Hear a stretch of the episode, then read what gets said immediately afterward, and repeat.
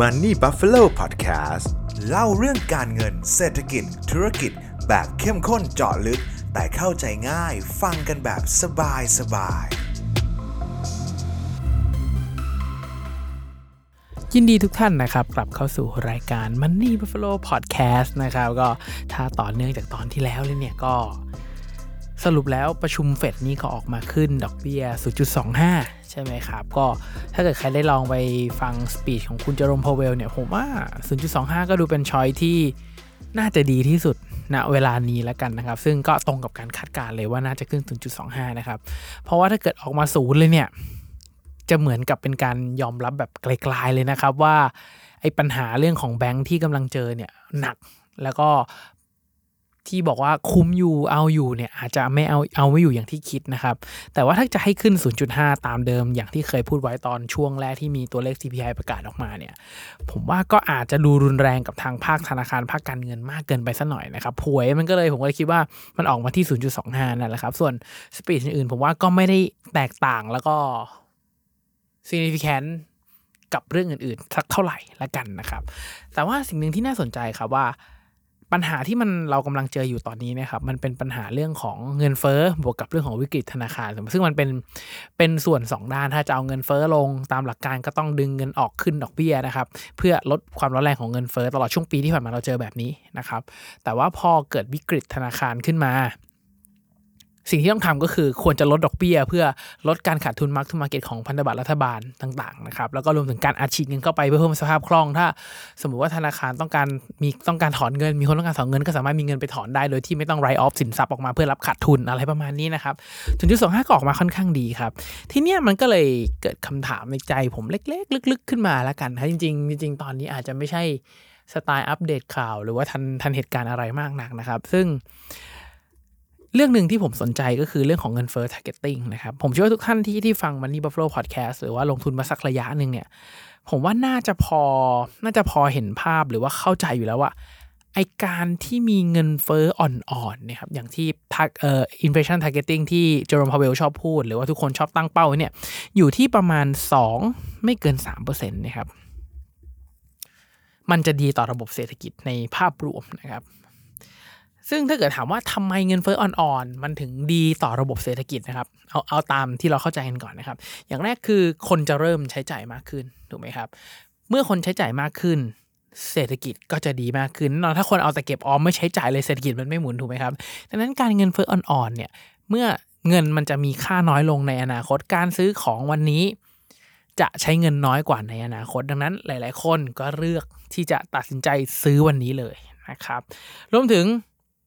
การที่มีเงินเฟ้อแบบอ่อนๆเนะครับ มันก็จะช่วยกระตุ้นทำให้คนที่มีเงินออมมีเงินลงทุนอะไรเหล่านี้เนี่ยเอาเงินไปลงทุนมากขึ้น เศรษฐกิจก็จะหมุนมากขึ้น เอาเงินไปลงทุนในหุ้น เอาลงทุนไปหุ้นกู้นะครับ บริษัทเอกชนเหล่านั้นก็จะได้มีเม็ดเงินไปลงทุนสร้างงานสร้างอาชีพต่อ ถูกไหมครับ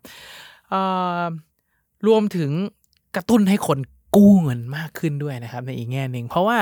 การที่มีเงินเฟ้ออ่อนๆ หรือเงินเฟ้อเนี่ยครับ มันจะเป็นผลดีต่อผู้กู้มาก ราะว่ามูลค่าเงินในอนาคตน้อยลง แปลว่าเงินที่เราจะต้องนำมาคืนคนที่เราให้กู้เนี่ยมันน้อยลงไปด้วยนะเพราะว่าถ้าเรากู้ 1,000นะครับไม่นับดอกเบี้ยก่อนแล้วกันนะครับอีกสิปีข้างหน้าเราก็คืน 1,000 ซึ่งเรารู้กันอยู่แล้วว่ามูลค่าของเงิน 1,000ในอนาคตมันไม่เท่ากันนะครับดังนั้นเขาเอ่อคนที่ให้กู้หรือเจ้าหนี้เนี่ยเขาเลยออฟเซตสิ่งเหล่านี้นะครับด้วยดอกเบี้ยนะครับดังนั้นดอกเบี้ยที่เราจ่ายเนี่ยก็เป็นเหมือนต้นทุนทางการเงินที่มันเกิดขึ้นในอนาคตแล้วกันนะครับ ดังนั้นเนี่ยจะเห็นได้ว่าการที่มีเงินเฟ้ออ่อนๆเนี่ยมันกระตุ้นหลายด้านมากเลยนะครับคนใช้จ่ายมากขึ้น คนมีเงินออมไปลงทุนบริษัทมหาชน มีเงินเอาไปลงทุนมากขึ้น เกิดการจ้างงานนะครับ เกิดการกู้เงินมากขึ้นจากเดิมผมมีเงิน 100 ผมยินดีกู้เพิ่มอีก 50 บาท เพื่อไปใช้จ่ายให้ได้ 150 นะครับ แต่ถ้าเกิดเพื่อนๆลองมองอีกมุมกลับหนึ่งดูนะครับ ที่ผมอยากจะมานำเสนอแนวคิด แต่ว่าบอกตรงนี้ก่อนนะครับว่าอาจจะไม่ได้มีงานวิจัยหรือว่า ไม่ได้มีข้อมูลเชิงอัดที่มัน support นะครับ เป็นสิ่งที่ผมคิดขึ้นมาแล้วอยากจะชวนเพื่อนๆทุกคนคุย เพื่อชวนทุกท่านคุยด้วยว่าเห็นด้วยหรือไม่เห็นด้วย หรือว่าคิดว่ามันแปลกหรือเปล่าครับกับการที่โลกเราต้องมีสิ่งที่เรียกว่าเงินเฟ้อครับ เพราะจริงๆ แล้วการที่มีเงินเฟ้อเนี่ยมันส่งผลกระทบค่อนข้างหลายด้านนะครับ เปรียบเทียบง่าย ๆ ก่อนนะครับ ถ้าเกิดเรามอง ค่าเงินอย่างเช่นสกุลเงินบาทของเราสกุลเงินดอลลาร์นะครับ เอาสกุลเงินบาทเนี่ยเทียบกับสินค้าและบริการ การที่มีเงินเฟ้อเนี่ยครับมันหมายความว่าเงินในมือเราเนี่ยครับกำลังอ่อนค่าลงเรื่อยๆนะครับ ซึ่งทำไมเงินเราถึงอ่อนค่าลงเรื่อยก็ถ้าเกิดเอาแบบสรุปแบบบีบรีสั้น ๆ เลยก็คือโลกเรามันเงินล้นโลกครับ เราพิมพ์เงินเป็นแบงก์กงเต้งออกมาอเมริกาตั้งแต่ปี 1971 สามารถพิมพ์เงินออกมาเท่าไหร่ก็ได้ แล้วก็ค้างเป็นเครดิตเป็นหนี้เอาไว้นะครับดังนั้นพอโดยเปรียบเทียบแล้วเนี่ยด้วยการที่เรากระตุ้นเศรษฐกิจแบบนี้ใช้นโยบายการเงินด้วยการพิมพ์เงินกระตุ้นเศรษฐกิจมาโดยตลอดตลอดประมาณสักหกเออประมาณสักห้าสิบปีที่ผ่านมาเราทำมาโดยแบบนี้นะครับ ดังนั้นเนี่ยถ้ามองในอีกแง่มุมหนึ่งนะครับ การที่มีเงินเฟ้อเนี่ยมันทำให้คนมีเงินในมือเนี่ยครับ มันอ่อนค่าลงนะครับ ดังนั้นถ้าเกิดใครก็ตามที่ไม่รู้จักวิธีการรักษามูลค่า ไม่ให้เงินมันอ่อนค่าลงนะครับ จะลำบากมาก ๆ ในอนาคตนะอันนี้แบบจ่าหัวตรงนี้ไว้เล็ก ๆ ก่อนนะครับ ซึ่งไอการที่ไอการที่เกิดเงินเฟ้ออ่อน ๆ พวกนี้จริง ๆ แล้ว มันไม่ใช่มันมัน ส่วนตัวผมลองมานั่งคิดดูครับจริงๆมันมันแยกกันไม่ออกเลยนะครับ เขาบอกว่าเออเศรษฐกิจมันดีถูกไหมแต่จริง ๆ มันก็ดีในแง่เรื่องของการเมืองด้วยในเรื่องของการเงินด้วยนะครับอย่างเรื่องการเมืองเนี่ยจริง ๆ แล้วก็อย่างที่เรารู้ว่าระบบกฎหมายแทบจะทั่วโลกเลยนะครับ ใช้ระบบแบบเลือกตั้งแล้วก็ทุก ๆ 4 ปีถูกไหมครับ ดังนั้นผมว่าคงไม่มีอืม คงไม่มีรัฐบาลชุดไหนที่อยากให้เศรษฐกิจแย่ในยุคตัวเอง เพราะว่าโอกาสที่จะได้ในสมัยที่ 2 มันยากเหลือเกินนะครับเขาก็จะใช้นโยบายกระตุ้นไบแอดไบแอดกระตุ้นเศรษฐกิจแบบระยะสั้นค่อนข้างเยอะลงทุนระยะยาวน้อย เพราะว่าลงทุนยาวกว่าผลจะผลประโยชน์จะกลับมาอย่างเช่น ลงทุนสร้างรถไฟฟ้าความเร็วสูงสมมตินะครับไม่ได้อิงประเทศไหนเลย ความเร็วสูงสร้างไปนะครับแล้วกว่ามันจะสร้างดอกผลกลับมาให้กับ เป็นผลงานให้กับรัฐบาลเนี่ยมันไม่ทันในสมัยของเขาดังนั้นเวลาอนุมัติอะไรที่มันไกลๆเนี่ยครับมันจะผ่านยาก อนุมัติอะไรที่มันเร็วด่วนได้ได้เสียงทันทีเนี่ยจะผ่านเร็วอยากให้เพื่อนๆทุกคนลองไปสังเกตนะครับไม่ว่านโยบายที่ยาวๆเนี่ยโอ้โหหลายรอบใช้เงินลงทุนเยอะนานนะฮะกว่าจะคุยกันรู้เรื่องนะครับ หรือว่าจะเป็นเรื่องของการเงินนะครับ ถ้าเกิดเอาแบบดักดักนิดนึง conspiracy หน่อยๆนะครับโลกเราเนี่ยครับไม่ว่าจะค้าขายอะไรก็ตามนะครับค้าขายพลังงานสินค้าอาหารก็ตามนะครับ ไม่มีอะไรได้กำไรหรือว่าได้เงินชัวร์เนี่ยมากกว่าการค้าขายเงินนะครับ ซึ่งการค้าขายเงินเนี่ยถ้าเกิดขย้อนอดีตเนี่ยก็คือแบบกลุ่มพ่อค้าคนยิวนี่ถนัดมากเรื่องการค้าขายเงินนะครับ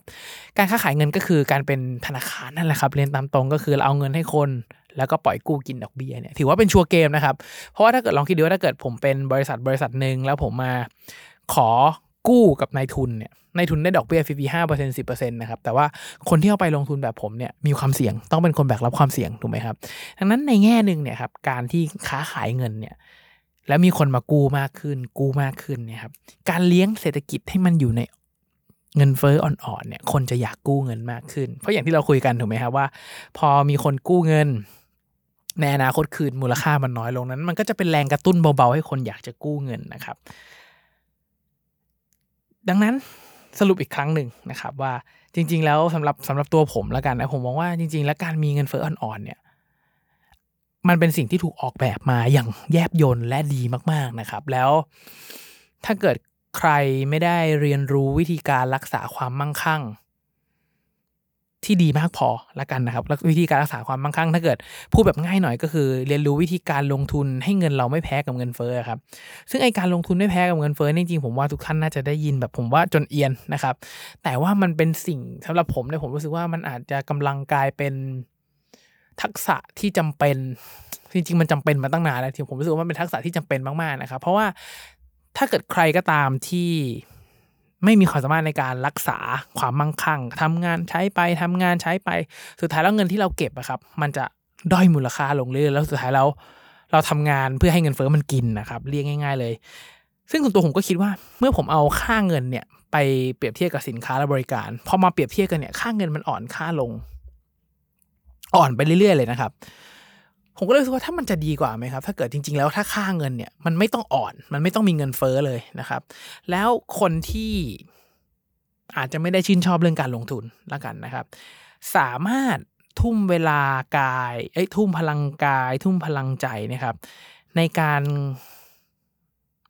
เข้าไปศึกษาวิชาชีพของตัวเอง อาชีพตัวเองทำความถนัดของตัวเองใครชอบ เอ่อ